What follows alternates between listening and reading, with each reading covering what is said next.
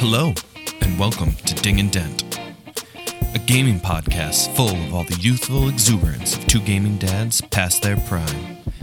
Coming to you from Chicago and St. Louis, here are your two hosts, Rafael Cordero and Charlie Thiel. Hello, everyone. Welcome back to Ding and Dent, episode 117. Uh, new format. We're back. We already missed a week. we were uh, on like a three episode streak and then we uh, delayed a week. So sorry about that.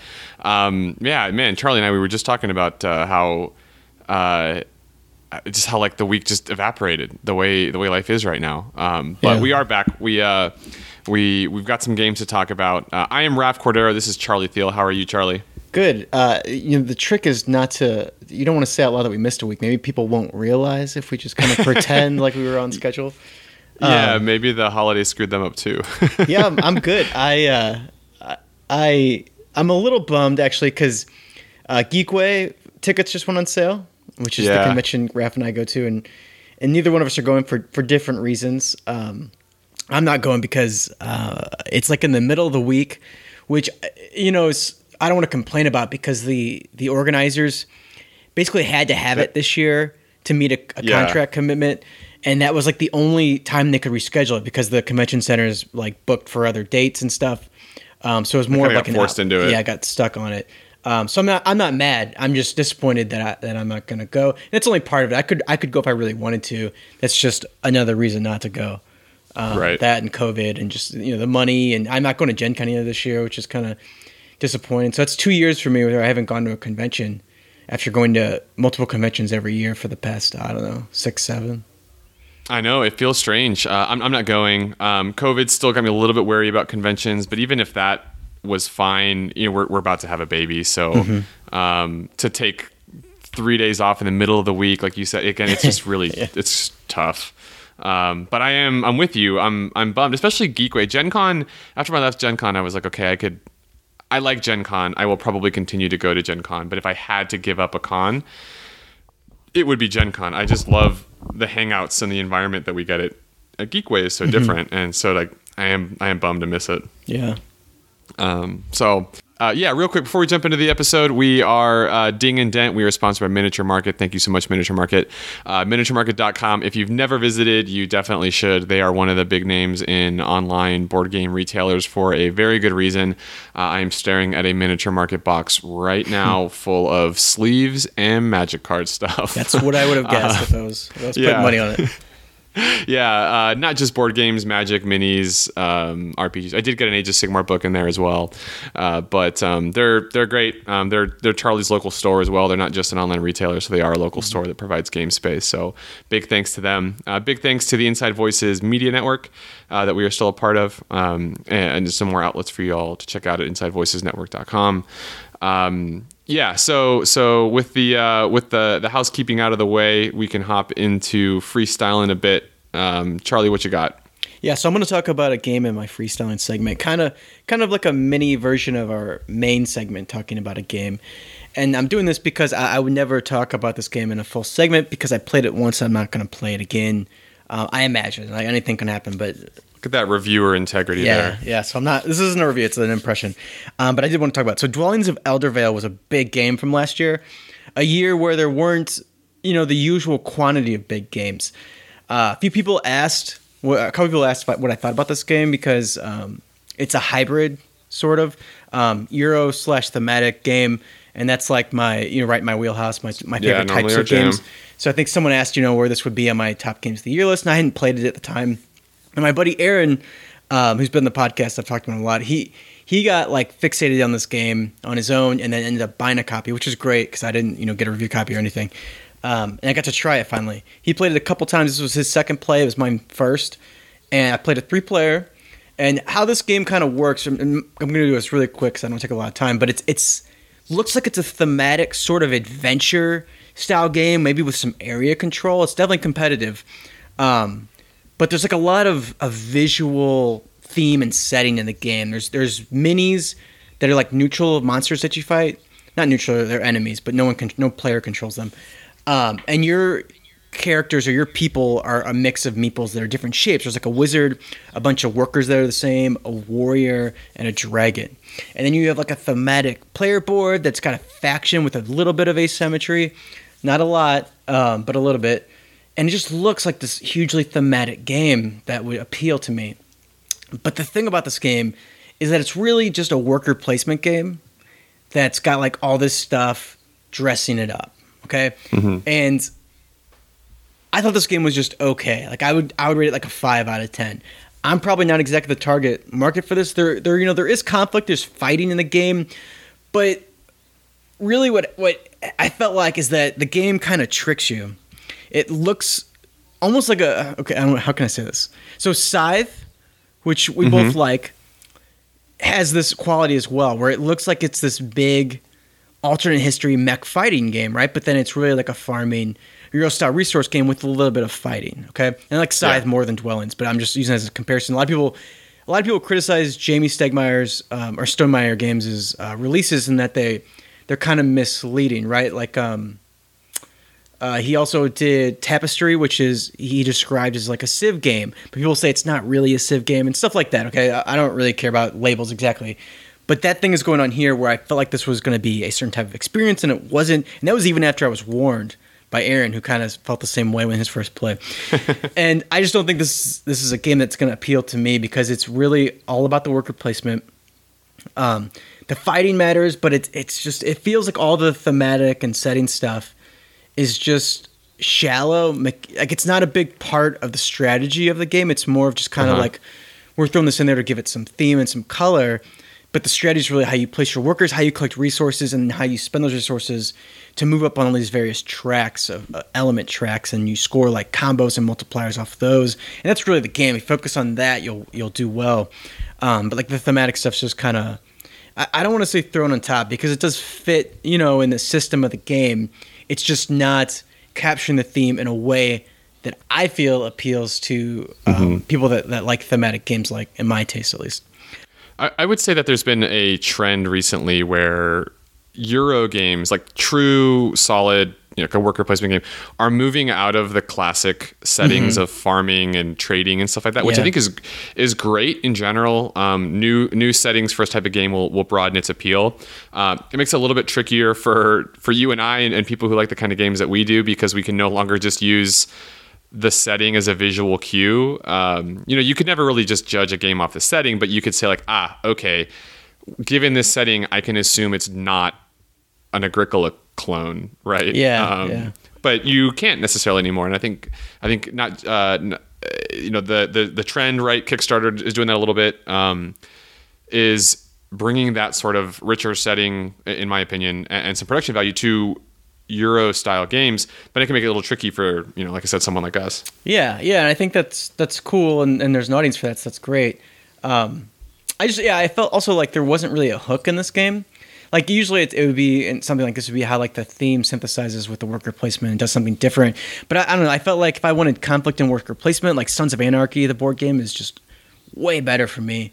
Um, and yeah, yeah, I don't know. It just this one did not fire for me. And then Aaron, Aaron also was has been disappointed, so he's getting rid of it. So that's why I probably won't play it again unless someone out there convinces me to at a convention, which I would have to be, you know, out of right mind, I guess. Yeah. but yeah, Yeah, Charlie Thiel, known for wandering conventions, not in his right mind.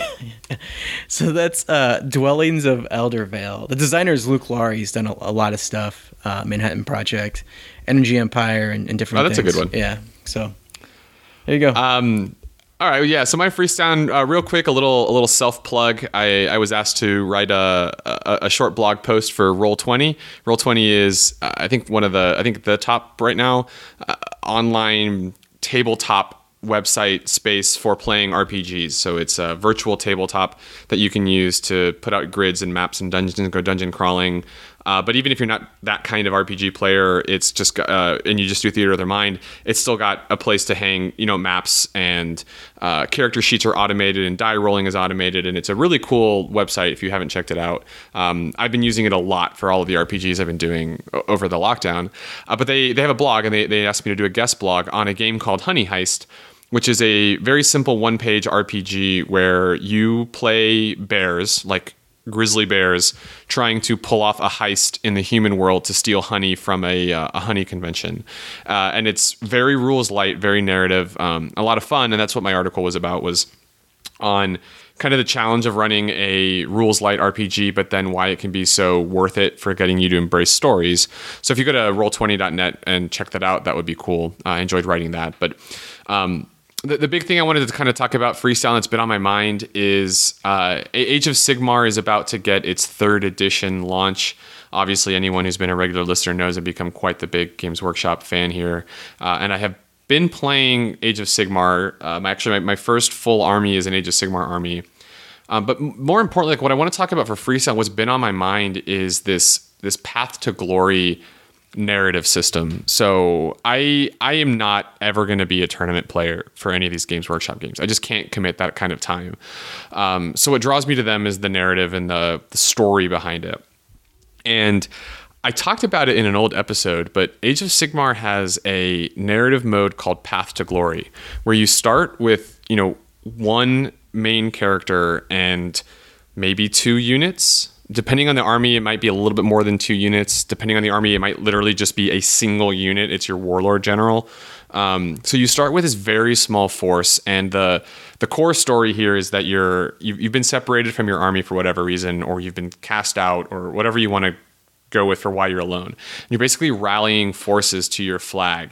And after every game, you earn some points, and then you use those points to add another unit.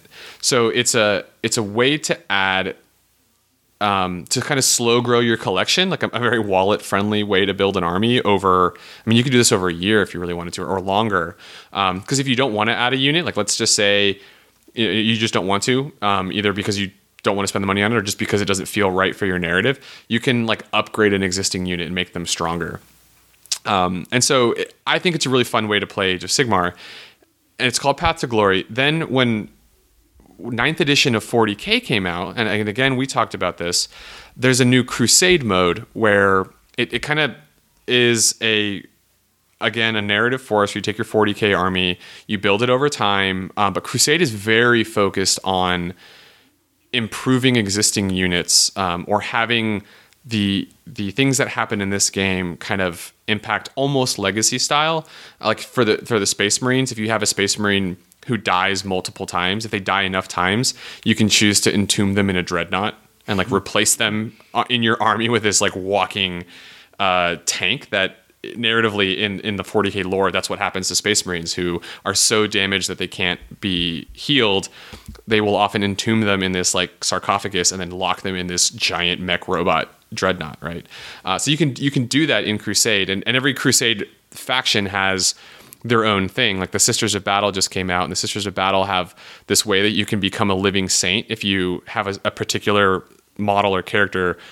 Do enough really awesome things you will be you will become a living saint and gain all these like huge benefits and stuff like that. So so that's crusade. That's been a, a very fun narrative way to play 40k age of sigmar third edition is coming out and they announced that they are they still have path to glory but that they are bringing a lot of the stuff from crusade into it. So so Crusade felt like an evolution of Path to Glory. I'm really kind of curious to see if this just feels like AOS Crusade or if it is, you know, kind of a further evolution because Age of Sigmar and 40K do learn from each other rule wise. You can kind of see it at, in each edition. Um, so it, I think it would be, I think it's more likely that this is going to be Crusade, but the next evolutionary step, not just a direct port over. So I'm kind of really curious to see where they go with it. Yeah, I'm looking forward to the new edition as well. Um, but you know, I'm not I'm not as involved as as Raf with with Warhammer and 40k nowadays.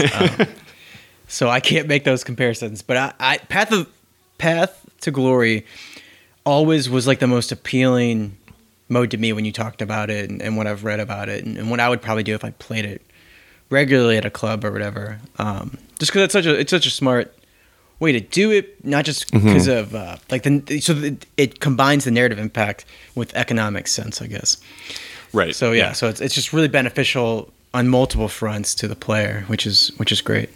Yeah, because because these games can be hugely intimidating if you're trying to buy a whole army. Um, you know, even Games Workshop would admit that. But to start with, you know, two boxes and play a couple games and then using that experience to decide what your next unit's going to be. Like, oh, okay, I really like the melee combat. My army is really good at that. That felt right. I'm going to add another melee unit rather than trying to sit down and write a list that maybe doesn't play the way you think it does, um, or does it, doesn't feel right for your style. Like it's just a, a neat little way to do it. So we'll see. Um, we'll we'll see how it goes. The new edition is going to be out here and by the end of the month. So not long to wait. Cool. All right, so freestyling's done. Let's move into our uh, our game of the of the episode. Charlie, what are you talking about today? Yeah, so my big game in this episode is going to be a game I haven't talked about a lot. I haven't written a review yet, and I haven't uh, talked about it on Ding and Dent. But Company of Heroes, the board game, um, was a huge Kickstarter. Uh, it was a year and a half ago. I, I didn't back it. I got a review copy of this game.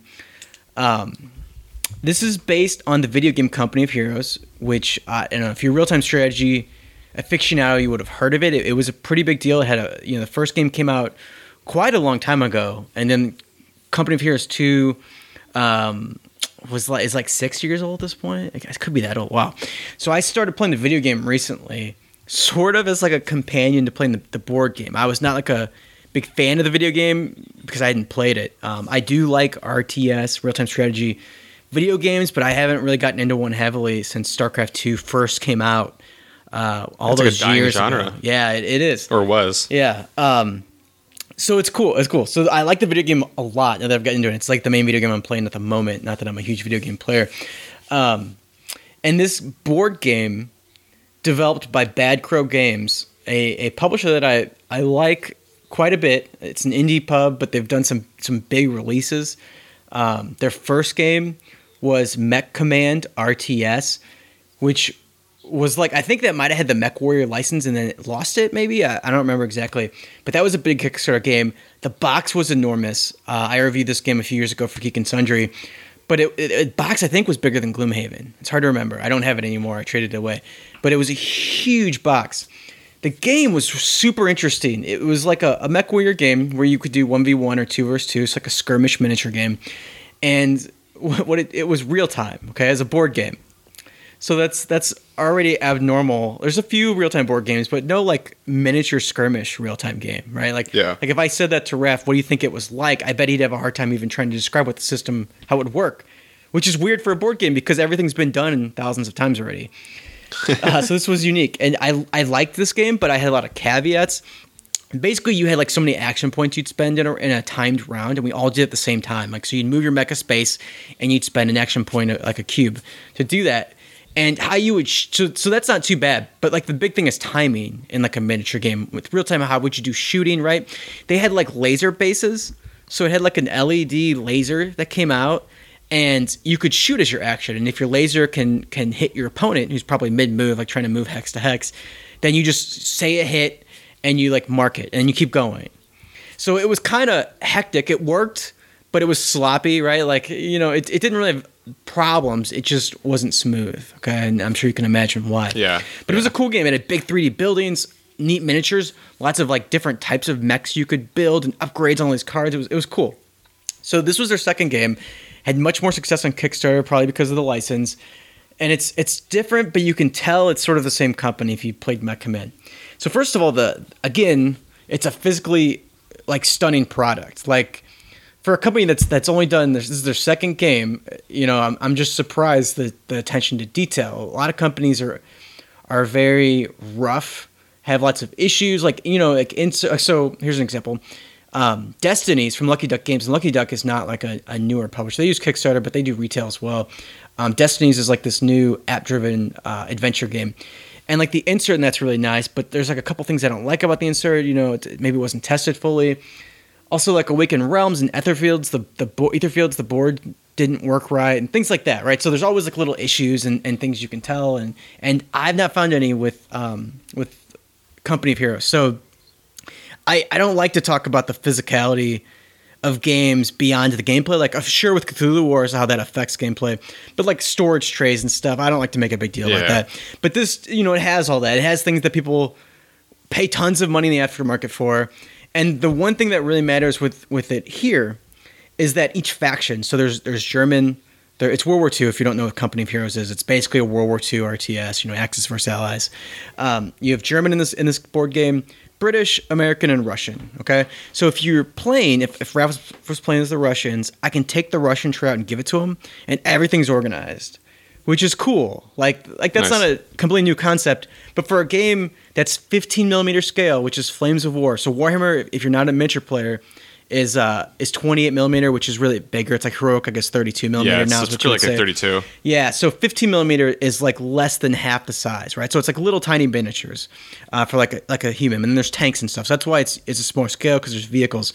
But you have several infantry miniatures on a space, but they go instead of just like picking them up and moving them, they go in these little movement trays with like slots, and then it's, it's just it's hard to explain, but it's really cool because you can upgrade units throughout the game from experience and things, and you like put a little die in the slot in the movement tray, and it's just so well thought out in a way that's not um, primarily about visually visual attractiveness. It's it's about function, which is not normal for this type of thing, right? Usually when it's deluxe and stuff, it's like you're just throwing in extra stuff because you can, not Yeah. because it actually helps gameplay. So anyway, so I, I thought I'd mention that. Um, this Yeah, that makes it worth talking about too. Then, if it really impacts the gameplay, Yeah, that's kind of where we start talking about components and stuff. Yeah, for sure. So it does feel like the Company of Heroes video game. The units mimic what you'd expect and, and all that stuff. I don't want to go too in depth on that because I'm sure many, almost everyone probably hasn't played it that's listening to this. Um, but the feel is was why I'm really a big fan of this game. It feels like a real time strategy game. It feels like Company of Heroes, but beyond that, it just feels like a real time strategy game, which more people can identify with.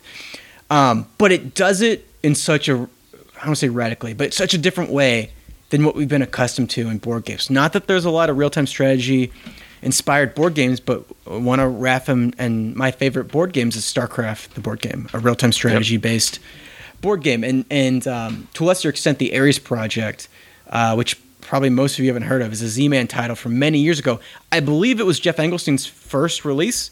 Um, him and Brian Engelstein worked on it, and that was a real time inspired. It was inspired by StarCraft, I believe. It just didn't have the license, so it was like you know, without the license on there.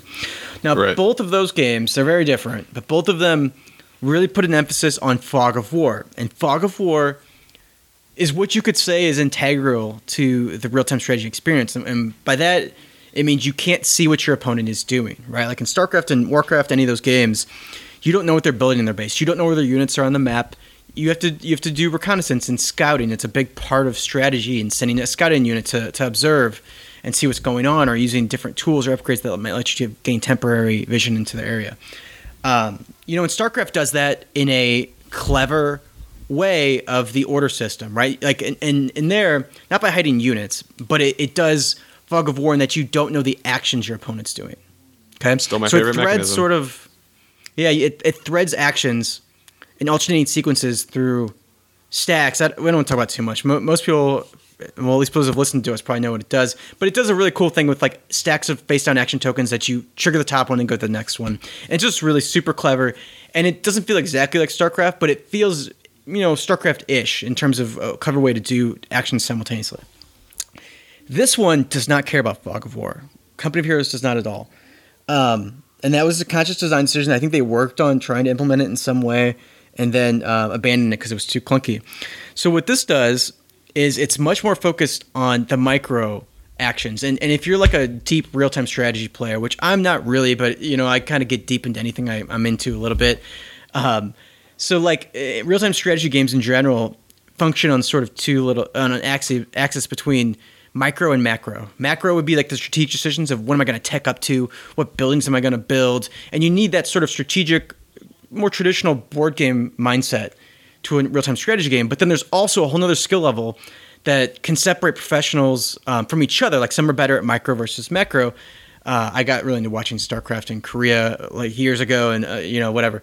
But um, micro is like you know like your micro actions of of selecting a unit and then making them move around cover, you know, or like hit and run. It, it's those little fine movements that maybe many people that that play real time strategy games casually aren't very good at.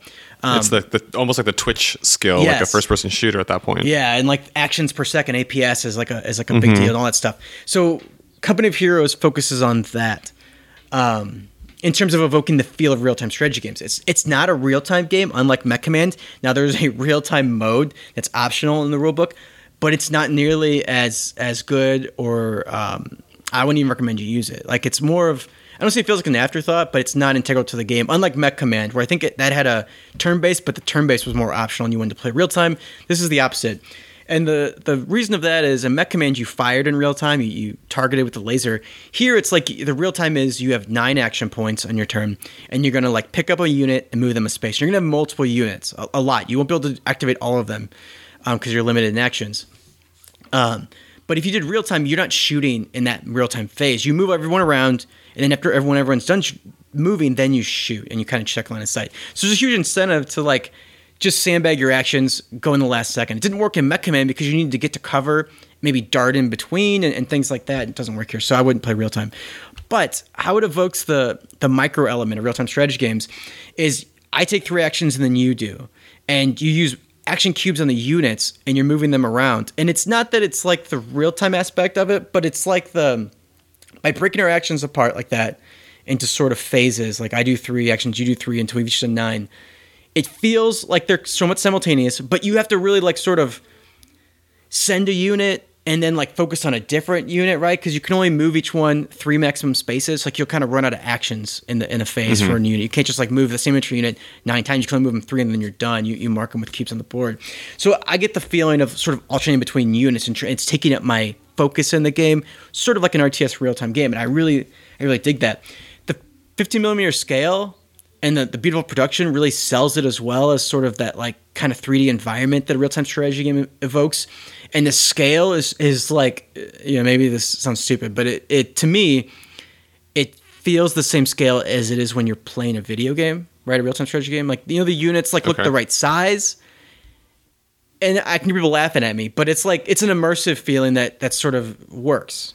Okay? No, that makes sense because it's not not necessarily about size, but if you I, so I'm thinking about StarCraft. I've never played Company of Heroes, but in StarCraft, it's not uncommon to have you know a bunch of tanks, and you you can have you know yes. four or five yes. tanks, um, or you know three tanks over here, three tanks over there. You can't you can't have that many tanks on a 32 millimeter like Warhammer type game. There's just not in a physical space unless you're playing like Apocalypse or something like that. Um, yeah. So scaling it down lets you fill the table with bigger things, and even though they're physically smaller, you see more tanks on the table. It does give you that that scale that you're talking about. That's yeah. yeah that's a big part of all the different war games that are at different scales. For sure, and the scale combined with limited actions through action points synthesizes for me to make it feel RTS. Like Warhammer doesn't feel RTS to me. It, partially yeah, because you're you're moving all your units no matter what, so your attention's not divided. It's it's just a different type of game. Whereas this, I don't know. I think it's pretty clever how it, it parcels the actions to feel more like a real time strategy game. And then it's got it's got the the macro element that's just a less focus in my opinion. You have different like commanders you can select for your faction. So there's like I don't know like six different Russian commanders, and they all have different unique tech upgrades, which is very much like the video game um, which is neat. So there is like a strategic decision. There's a lot of counterplay in this, which mimics the video game and, and most RTS games where certain units will count, counter certain ones. You know, like if, if your opponent's building this, you want to build this. That's a big part of scouting and, and knowing what they're building. But it, I think that's more pronounced even in Company of Heroes than maybe in StarCraft. Partially because I think in Company of Heroes there's an element of realism. It's not it's not a realistic game, but like you can't hurt tanks with infantry. So like you you know if your opponent's building tanks, you got to build anti-tank weapons and things like that for the hard counter. Yeah. So it doesn't feel as like baldly rock paper scissors as as maybe it really is under the covers because it feels more realistic. But I don't know. I really, I really dig that. So I don't know. I like this game a lot. It feels like I'm commanding an army, but it feels like an RTS game. Um, in complexity, it's it's it's much simpler, I think, than someone who came across the box or the setup game would think because it's this huge square box that's very big. It it may be the heaviest game I own. It's not the biggest in footprint in the box size, but it, it's I don't know. The box is ridiculously heavy. Like I definitely have to use two hands. It, it's noticeably I'm worried it's gonna like break the bottom of the box, um, because the boards are super thick and there's multiple ones.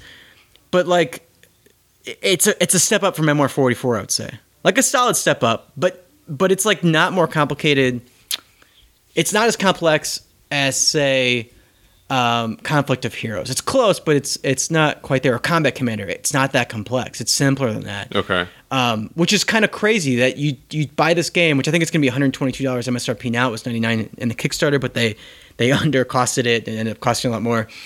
Um, you know, like usually big expensive games are usually complex, at least to some degree. Like Cthulhu Wars isn't like that, but most most games I think tend to be, or at least have a, a lot of rules. Um, Sure. But this is like a game that if you play it a few times, you can get it down to maybe some games would be 60 minutes, 1v1. Most would be like 90. 2v2, you're going to be like 90 to, to maybe over two hours your first game, but more like t- two hours, you know, almost always. And it's very easy to teach, um, which is surprising. Now, that's that's maybe a, um, a downside for some people that you don't want to spend that much money and have a game that's you know, not going to be like a lifestyle game in terms of strategic depth. I think this is a game with depth. I think you you will have material that you'll learn. You'll switch factions. It's not like you can master a faction really easily. There's definitely depth there, but you know, it's again, it's like a step up from Memoir. Um, so some people might not So- like that, spend that much money and then having a game that's not you know super complex in terms of strategy. But so so quick question, Sure. and this is this is probably more like what would have been a discussion topic in the old format, but do you do you like that generally where you let's say maybe you pay $100 $150 for this for a big box and this is a this is a big thing on Kickstarter where you get all this stuff right and then you you unpackage it and you play it and it's like a 30 45 minute game I'm not saying this is like a short game but just like it's not it's not this you know Yeah, like Cthulhu Death May Die is an example of that. That's like a game that's a little bit more than an hour. Um, I mean, so so here's the thing. For me, I think it's a more of a benefit than a bad thing. Okay Um, because the problem with a lot of Kickstarter games is that they're very hard to get to the table, right? Like, once you have all the stuff, it's like expansion bloat. It's hard to say, Yeah. let's get this off and play this right now because you know we got to read three different rule books if we're playing with these expansions and modules, and and the base Yeah. game could be complex too if it's like a two to two and a half hour strategy game. So then you got all these like boxes with minis and things, and you're just kind of like you know screw it. Now Cthulhu Wars is so simple that they didn't have that problem. It's still I don't know physically a bit of a pain to get everything out yeah oh yeah so this is a game that if I can get my group to play it a lot, I could see tabling a lot, right? Like because the Okay. rule book, I don't think I'd need to reread the rule book even a year later. Now I'd probably look at a couple things. I won't remember everything, but it's not the same as like having to break out a rule book and reread the whole thing. Um, the only the only downside to this game in terms of like bloat is that there is a optional so it's optional but there's optional expansions that add 3d elements. And the first one adds 3d buildings. So the buildings are printed on the maps um, which is cool but the 3d buildings look really really awesome. They're like two story like kind of country european houses. And you just put the plastic building over the the 2d building to add you know visual depth which matters to some degree maybe not a lot but because units can go inside buildings and it's covered. The back of the building has like this slot that slides up, almost like a trap door, and you can put a unit like infantry inside it, and then conceal cool. them. And like it's an optional rule, but you can have casualties removed, like um, you know, like a fog of war element. So if I if I shoot the building and Raf's guys are in there, this game's deterministic actually in terms of damage, which is very weird. Um, but adds some depth to the game. I, I like it. I don't usually like terms of combat, but there's sometimes where you roll saving throws if it's like anti-vehicle damage against infantry, which is you know not designed to kill infantry. You get like a saving throw kind of. So if Raf would make a saving throw against that, I won't know if I killed him if he's in the building if we're using the optional rules. So they do add like utility there, and then that expansion also adds 3D flags to show capture points and who owns them, which to me that actually is a gameplay change because it's easier to see who controls what. And there's like sandbags you can build, all kinds of cool things, and those 3D tokens in there. The second expansion of, of like this adds a huge, maybe the most visually cool board game piece I've ever seen, Cathedral. It would fit in Oh, in nice. like a war game table. Like you could play Flames of War with this Cathedral. It's that good. Um, so it's like I, I almost want to say take those expansions out because it, it adds to setup time of a game that actually doesn't take long to set up because you hand someone the tray. They only build two infantry units to start the game. The rest you build as you go, like a, like a real time strategy game. Um, and there's no like you don't put victory points down. Like you don't put hexes to change the terrain. It's all printed on the map.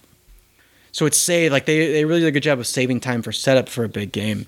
So I like that aspect of it. It's quicker to play. It's easy to teach. I think that's a big boon for playability in this you know modern day of so many games. I really Yeah, like this sure. game a lot. Um, not as not as I don't want to oversell that. I don't like it as much as Sleeping Gods, which I talked about. I know I've, I've hit like three awesome games in a row, and maybe that's going to happen somewhat often because of our format of talking about less games. So I'm going to pick ones that I really want to talk about, but we'll see. Um, maybe I like it as much as Forbidden Water. I don't know. Forbidden Forgotten Waters was my game of last year. I think maybe I still can't decide between Cosmic Frog. Um, but last year overall was a little We're playing weaker. that soon, finally. Yeah, like this would be in my top three of last year. Maybe it'll be my right now. It's in my it's my number five because this year was so good already. Um, but we'll see. Maybe I'll like it more as I go. I really like this game a lot. Is what I'm trying to get at. I think it captures its its goal objective really well, being a real time strategy feeling game. The weight of the rules, I think, is perfect for what it is. Like really perfect for what it is. I would not want it to be more complex for this type of game, and, and you know, you know, with the, the figures and all the stuff. Um, so yeah, so I don't know if it sounds cool to you. I'm not gonna say go out and buy it because it's super expensive, but maybe try to find someone that has it. I don't know. Maybe if you really want to buy it, but it's it's hard to find right now because it was a Kickstarter. I think it's one of those games that's too expensive to go to retail. They're gonna do a 1.5 Kickstarter. I don't know when. Not not too long. It's this year, so maybe this summer, maybe in a month or two. Let's keep an eye out for it, um, and try try to find someone that has it if it sounds cool because it's it's quite a unique game. That's Company of Heroes from Yeah, that sounds worth it. Bad Crow Games. I, I think you would like it, Raf. We need to play this maybe at a convention in some year. you know 2024 Yeah. or whatever um, all right so i i'm going to talk about a game uh, i think it came out last year um, and it's fort fort uh, i mentioned it on the podcast. I think it was in a like what are you excited about segment.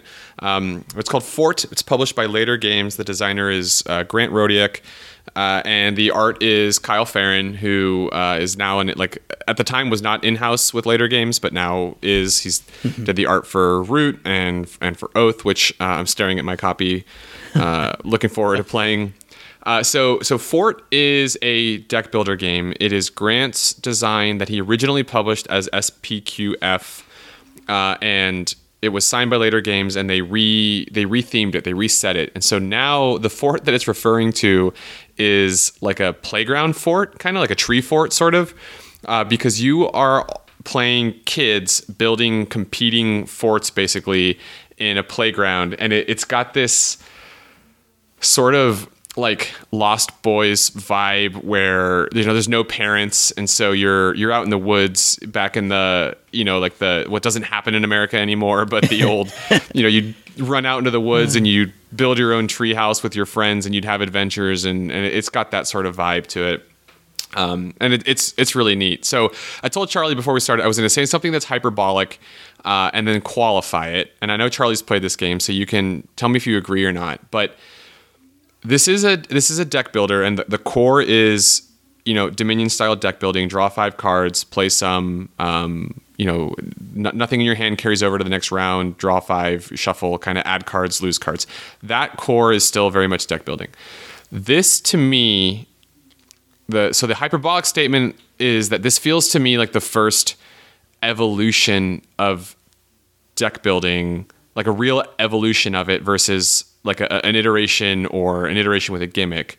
Um, the caveat there is it doesn't necessarily mean that it's the, the game of the year, game of all time, blow you away, best game you've ever played necessarily. But from a from a mechanical design perspective, to me this feels like it has like it, it is evolving that that that deck building genre. I just want to know what you think about that. I mean, Then I'll explain it. I don't. I don't agree. I guess is my is my initial gut reaction. Okay. So so where I'm where I'm going with that is that there have been a lot of games that tweak deck building a little bit. Um, Aeon Aeon's End uh, has this thing where, where where you can sit your cards where they'll they'll sit out of the cycle a little bit while they while you pay them off to cast spells, and then your your deck isn't shuffled; it's flipped in order, so you have a little bit of ability to manage the the order that cards come out. Um, trains. There's a few other games you, you play, or like uh, uh, what's the one from Osprey, um, the the World War II game. Yeah, That came out last Uh, year. Undaunted. Undaunted, yeah. So Undaunted is that that's another one that I think is a, a really good evolution. Um, where you're you're playing cards to, to to drive a board, not necessarily the deck itself. So there there have been games that have changed it, but in in Fort, every every single element feels changed just enough that it almost doesn't really feel like a deck builder anymore. um, not from a mechanism perspective, from but just a, the, the feeling of the game. I don't get the feeling of a classic deck builder where I'm just kind of like churning and iterating an efficient deck. I, I feel like I am doing things, not necessarily shuffle drawing playing, which all the other ones I've talked about do have a very like mechanical feel to the game. Whereas to me, Fort, I, I like that that is faded so far to the background compared to all of the little changes, the way all the little changes layer on top of it. That that's kind of where I'm hmm. coming from from it. Yeah, that's interesting. But to me, it, it feels like a just a combination of Glory to Rome with standard deck like Dominion, and then its big twist of, of stealing cards. I guess is the is the big thing to me that's different. Um, if you have you played a game, Raf, where you follow like that before? Because that's that's been done.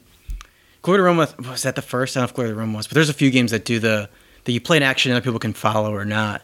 Yeah, yeah, I, I have played. I have, I've played those. Because um, that, and, to me is like the big change in structure from a deck builder, but it's not new. It's more of like it's combining two things. I guess that's that's how I feel. Right. Yeah. And that's kind of where it's. But it's it's got that, and it's also got stealing cards, and mm-hmm. it's also got the the various ways to remove cards from your hand, like the lookout thing, and and then also yeah. trash it. Like yeah. it's just to me, it, it's got all these little things that together they feel new. So anyway, with, with, that out of the way, whether whether you agree with that part of it, that's kind of where I'm coming from. I really like it. Um, I want to play it more. I kind of want to dig into the strategy of it more. I've played it a few times now, but I, I want to dig into the strategy. But as an overview for the for for the listeners, um, like I said, you're you're playing these these kids out in in the park basically um, and so each card is a kid and, and, they've got their nickname right like bug is one of them or, or ghost is another one uh, and each card is uh, belongs to one of six suits, and the suits are like squirt gun, skateboard. It's you know the the setting is kind of fully fully vetted through there. Um, and so you draw your five cards, you play a card, and most cards have two actions. There is uh, a private action that only you do, and then a public action which was what Charlie was saying a minute ago. All of the other players can follow. So if the other players can play a card that matches the suit of the card that you just played, then they can take that top action. Uh, they typically can only take that top action, you know, one time, whereas the person who's playing the card can basically. So, like, if I play a skateboard card, uh, many of the actions would allow me to play multiple skateboard cards and kind of multiply the effect of the action. Whereas if you're following, you can only play one skateboard card, and you know, nine times out of ten, you're only going to get a single action. There is a way for you to multiply it, but that's not super important. The point there is you play your card. Uh, maybe you maybe you stack some extra suits on it to to super to supercharge it, um, and then you you as the player get two actions. Everyone else has the potential for one action. Uh, then when you're done, you discard every card that you played, and then like in most deck builders, you've got to get rid of what's in your hand. But instead, the the kids you didn't play with, basically the kids who are still in your hand, who you did not hang out with that day, they get a little bit mad and they they go face up in front of your player board, um, and potentially another player can take that card out of your deck. So if you don't use it, there's a chance you lose it. Um, I, I, think that ties really well into the theme, and it, it's very cute in the sense that like you didn't play with your buddy, and now he's mad at you, and he goes to play with with somebody else. Um, so I like that from there, the things you're doing is you're generating resources. There's two resources: pizza and toys. Um, you're using those resources typically to um, improve the level of your fort. Uh, your fort can go up to level five. Once someone reaches level five, they've built the most impressive fort, uh, and you get some bonus points for being the first person to hit level five. Uh, you get some points along the way for uh, for the level of your fort at the end of the game. The, the better your fort, the more points you get. But you can also be using your card play to generate um, victory points like as you go. Uh, the game end can trigger when someone gets to five victory points, or when someone reaches 25. So, sorry, when someone gets to a level five fort, or when someone gets 25 victory points, it triggers the end of the game. And then at the end, you add up all your points. Um, there's some hidden uh, objectives as you improve the level of your fort you also like the first time you improve it, you can go get uh, some like end game scoring bonus that's secret that only you get. Uh, and then if you improve it again, you get access to a special power. Um, so there's there's a few of those things going on. Uh, there's various ways to take cards out of your deck. You can trash cards. You can also um, bury them in what's called a lookout, and that lets you basically take a card, stash it, and you can you always have access to its suit on your turn. So if I bury a skateboard card, then every time I play a skateboard card, um, if I need to use extra suits as a multiplier, I can use the one that's in my lookout. And so what all this pulls together is to me it just creates this very dynamic and reactive deck building game. Like I, I need to watch what my opponent's doing because if my opponent is focusing on you know walkie talkies and squirt guns, then if I want to be able to follow off of what he's playing, I need to make sure I've got a couple of those decks. But if my a couple of those, but if my strategy isn't focused on those cards, then I'm I'm watering myself down a little bit. So you've got to kind of got to consider that. And that's where maybe maybe you bury the cards that are integral to your strategy in the lookout so that mm-hmm. you've always got access to them and then you save the cards that are in your hand to use on on other players turns um, you can do things like the last time i played i ended up burying the my card that let me improve my fort because everybody's got at least one of those i buried it and i was just kind of gambling that i could piggyback off of the other players when i needed to um, you know you can do things like if someone takes a turn off from their like powerful strategy, you can go steal the card that they didn't play by pulling it out of the yard. It just to me it feels very interactive and dynamic, which I don't often get out of um, a lot of deck builders. Oh, that's uh, agreed 100. percent I think it's that's what's great about it. Um, and I think that's that's like the glory to Rome element. So like the the um, lookout which is like where you fan cards out from the left side of your player board, is, is mm-hmm. basically the vault in Glory to Rome you know, it's got the like the the play and follow like Glory to Rome. Um, and I think that's great. I love Glory to Rome. I think that works really well here. It feels like a cohesive design despite these different elements. I think I think mm-hmm. it's a mm-hmm. good game for sure. I like Grant's games a lot. I have a lot of respect from his designer because he only me too pursues games that he feels are doing something different. Like he would yeah. never publish a game that's as a minor rehash of something. And I have a lot of respect for that. I think I wish more people did that.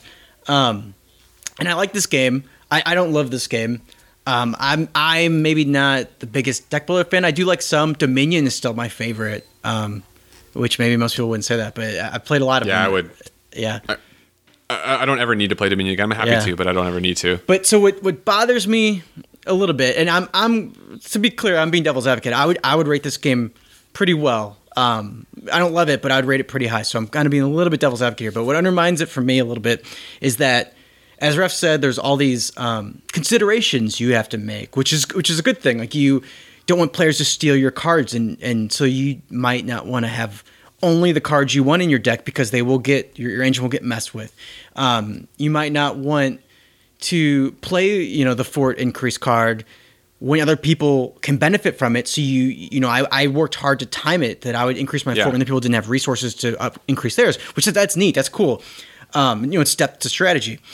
Um, but the the stealing the cards and a lot of like the the limitations to me, what they do is they undermine your core deck strategy and purposely, right? Like that's kind of the twist yeah. in the mm-hmm. game. They don't want you. To, it does. The game doesn't want you to build. Uh, you know, a perfect engine of cards. It wants you to try to while you're dealing with all these landmines and people stealing your cards and stuff. And that's cool and a neat idea and what the game's built around. But it could it left me at times feeling unfulfilled because if your engine's broken up, and it feels fair, it doesn't feel. I didn't feel like terrible that my engine was broken up, but like what you're left in the wake of that is sort of a deck that's that doesn't feel. Mm, it clunks a bit. Yeah, it's not great. Yeah. It's like a three wheel shopping cart to a degree, and you're trying to make the best of it, um, which I think is very purposeful. Like, so the game does what it's trying yeah. to do. I just with deck building, I I want to. It's like an engine building game, right? Like messing with engines is okay to some degree, but, it, but for me, it, it, can get to a point to where if, if my engine's torn apart, then there's not really a there's no great feeling in the game, right? Like I guess the interaction sure. is cool as Raf said, but like there's no like moments of of there's there's scattered moments I guess of feeling really good about your engine instead of like a constant like ooh I hit my peak and you know I get a couple turns and the game ends. This one's sort of different than that, which is good because it's yeah. its own game but it just didn't feel like exceptional to me in terms of the feel. Yeah, which for me, I, I, end up not liking. I, I like engine builders, um, but I don't like like these these like pure deck building games or um, Imperial Settlers and 51st State. I have not played them very often because I, I have not enjoyed them when I have. But part of it is because when you don't have that interaction and you don't have that disruption, it ends up to me feeling very just like heads down. Mm-hmm. Sure, and it's like so, someone else's turn, and they're just they're shuffling components and saying things, and then the turn ends and it moves on to you, right? Yeah, and no, you're for sure right, yeah. That that accelerates, you know, turn after turn after turn. That that only gets more extreme. Whereas this, like you said, there's all these little things to worry about and, and considerations and kind of interruptions that, that I liked. Um, and then it opens the door. So instead of feeling great when I pull off a power turn, uh, it's happened in every time I've, I've played Fort. I've looked down and I've been like, okay, I need. I need to be able to do this again next turn, or like I, like I need to do this specific thing next turn. And I look at my discard pile and I look at my hand, and I'm able to choose the cards I play on my turn, not because I not necessarily because I want that's the best thing for me on that turn, but if I do it that way, then I'll be able to like have a five card discard pile with mm-hmm. what's left out in the yard. And like it gives you it's never I don't think it's rarely going to be a primary consi- a primary consideration, but you do get opportunities to deliberately mal- manipulate your discard pile to try to maximize like your next draw. Like when you know you have a shuffle coming, you can it's just like another little opportunity to do something clever and and th- those opportunities there's enough of them kind of scattered around in different ways that I feel very satisfied like in in small bites throughout kind of throughout the game. Yeah.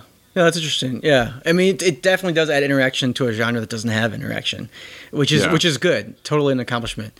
Um, yeah, I just I kind of felt like like it, it never. I love when like eh, so like engine building games are like um, you know games where it's about efficiency and building something.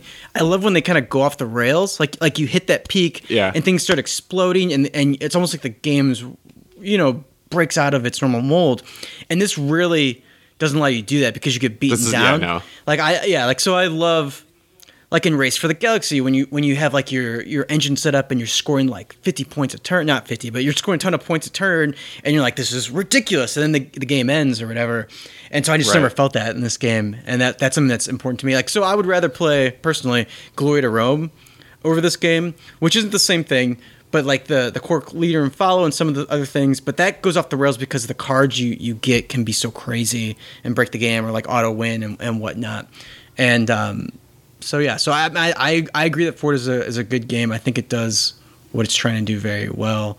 I mm-hmm. just don't love it personally, and I don't, I don't agree that it's evolutionary. I mean, I, I think what it did is is good in a twist, but I don't personally I don't see any any bigger twist than the other deck deck builders have done or, or ones that have combined it with Yeah. area control and things like that for me. But that's Yeah, you know. yeah. Th- that's fair. To me that that's just like the feeling I've gotten afterwards playing is that like I almost don't feel like I played a deck builder at that point. yeah, yeah. uh, but but there's not a giant board to have said like, well, of course I didn't feel like I played a deck builder. There was you know there's a World War II battle going on, right? Like Yeah. this one is like, but I did play a deck builder, but I didn't feel like one. So anyway, I I, I really like this one. I'm keeping it for sure. Uh, I have mostly maintained my. Uh, limited space. So like last year, I think I mentioned on the podcast, either last year or the year before, I I I got a new set of shelves for the basement, and I like blocked off certain ones are going to be for board games, and then I was like, okay, that's it. If I I'm only using up this much space in the house now, uh, and I've mostly been able to hold to that. Uh, so Fort's one that I'm that I'm keeping. Um, I've had to make some tough choices since I did that, but this one this one I'm going to make the room for. So Yeah. so yeah, that's that's Fort, uh, published by Leder Games, uh, designed by Grant Rodiek. It's I think it's available now. I think it's pretty readily available now. So if you are interested in checking it out, it should be fairly easy to find. So that's gonna do it for this episode. Thank you so much to everybody for for joining us and continuing to tune in. Also, thank you for um, jumping on the BGG Guild and getting that back up and going. As we have gotten back up and going, uh, we do always love hearing your thoughts there and and on social media. I want to thank our sponsor, Miniature Market, um, as always, and we want to thank uh, our listeners as always. Uh, if you want to find us, you can find us um, on Facebook, facebook.com/slash Ding and Dent. Uh, our Board Game Geek Guild is number 2576. That's probably the best place to have extended conversation. Uh, and then Twitter, we are at Ding and Dent, and my Twitter is at Captain Raffi, R A F F I. And I'm at Charlie Thiel on Twitter. Remember, you can subscribe to us. We're on iTunes, Stitcher, and more. And there's an RSS link at our website, www.dinganddentcast.com. You can shoot us an email or comment there, and we'd love to hear what you think. If you're using iTunes um, or, or Stitcher, a review is, is great. Would be um, super appreciated, as always. Uh, uh, so thank you again, and we'll talk to you in a couple weeks. See you.